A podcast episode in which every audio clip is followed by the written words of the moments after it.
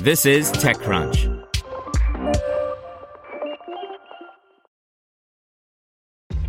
This episode is brought to you by ShipStation.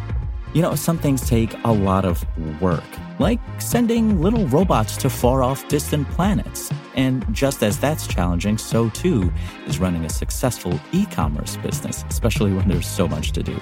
So I want to introduce you all to ShipStation. Now, I love using ShipStation because of its easy to use dashboard, which makes managing orders and printing labels a breeze and super smooth. Oh, and the customer service is just out of this world. It's exactly what you need to help grow your business. Sign up for your free 60-day trial at shipstation.com slash technews. That's shipstation.com slash technews. This is TechCrunch. Joywell Foods raises $25 million to bring sweet proteins to market by Christine Hall.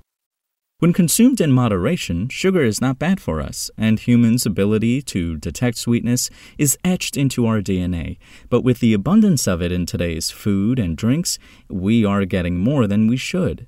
Companies have created alternatives to sugar over the years, like stevia, while others have tapped into technologies to come up with new ways of sweetening foods in a way that is healthier. Some of those include Supplant, DouxMatok, Myco Technology, and Sensient. Food tech startup Joywell Foods has been in this sector for nearly a decade, building up a sweet proteins platform and is nearing the commercialization of its first products, boosted by a cash infusion of $25 million in Series B funding. The round was led by Piva Capital, with participation from B37 Ventures, Global Brain Corporation, and existing investors Khosla Ventures, Evolve Ventures, SOSV's IndieBio, and Alumni Ventures. As a part of the investment, Piva partner and co-founder Adzmel Adznan will join Joywell's board. The new investment brings Joywell's total funding to $38 million since the California-based company's inception in 2014 by Alan Perlstein and Jason Ryder. Joywell uses a proprietary microbial fermentation process to produce sweet proteins that are nearly identical to those found in exotic fruits and berries.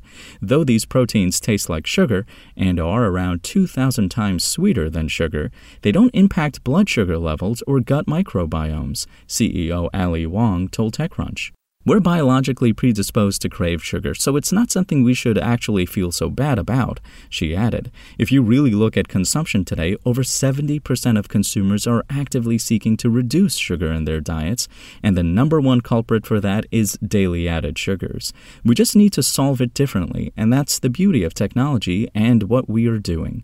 When Wong joined the company about a year ago from the healthcare industry, Joywell had just one protein.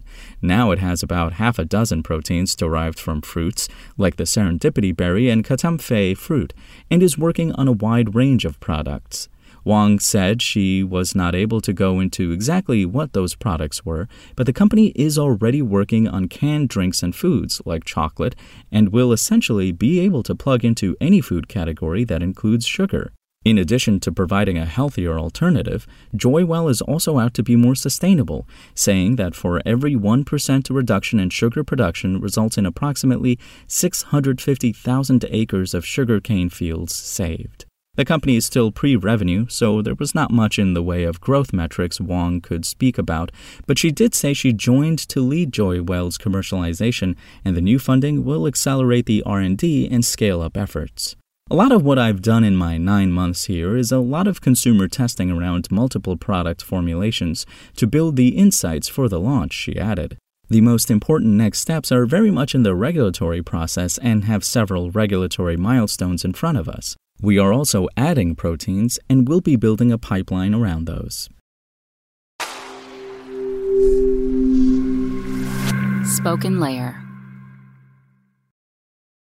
Want to learn how you can make smarter decisions with your money? Well, I've got the podcast for you.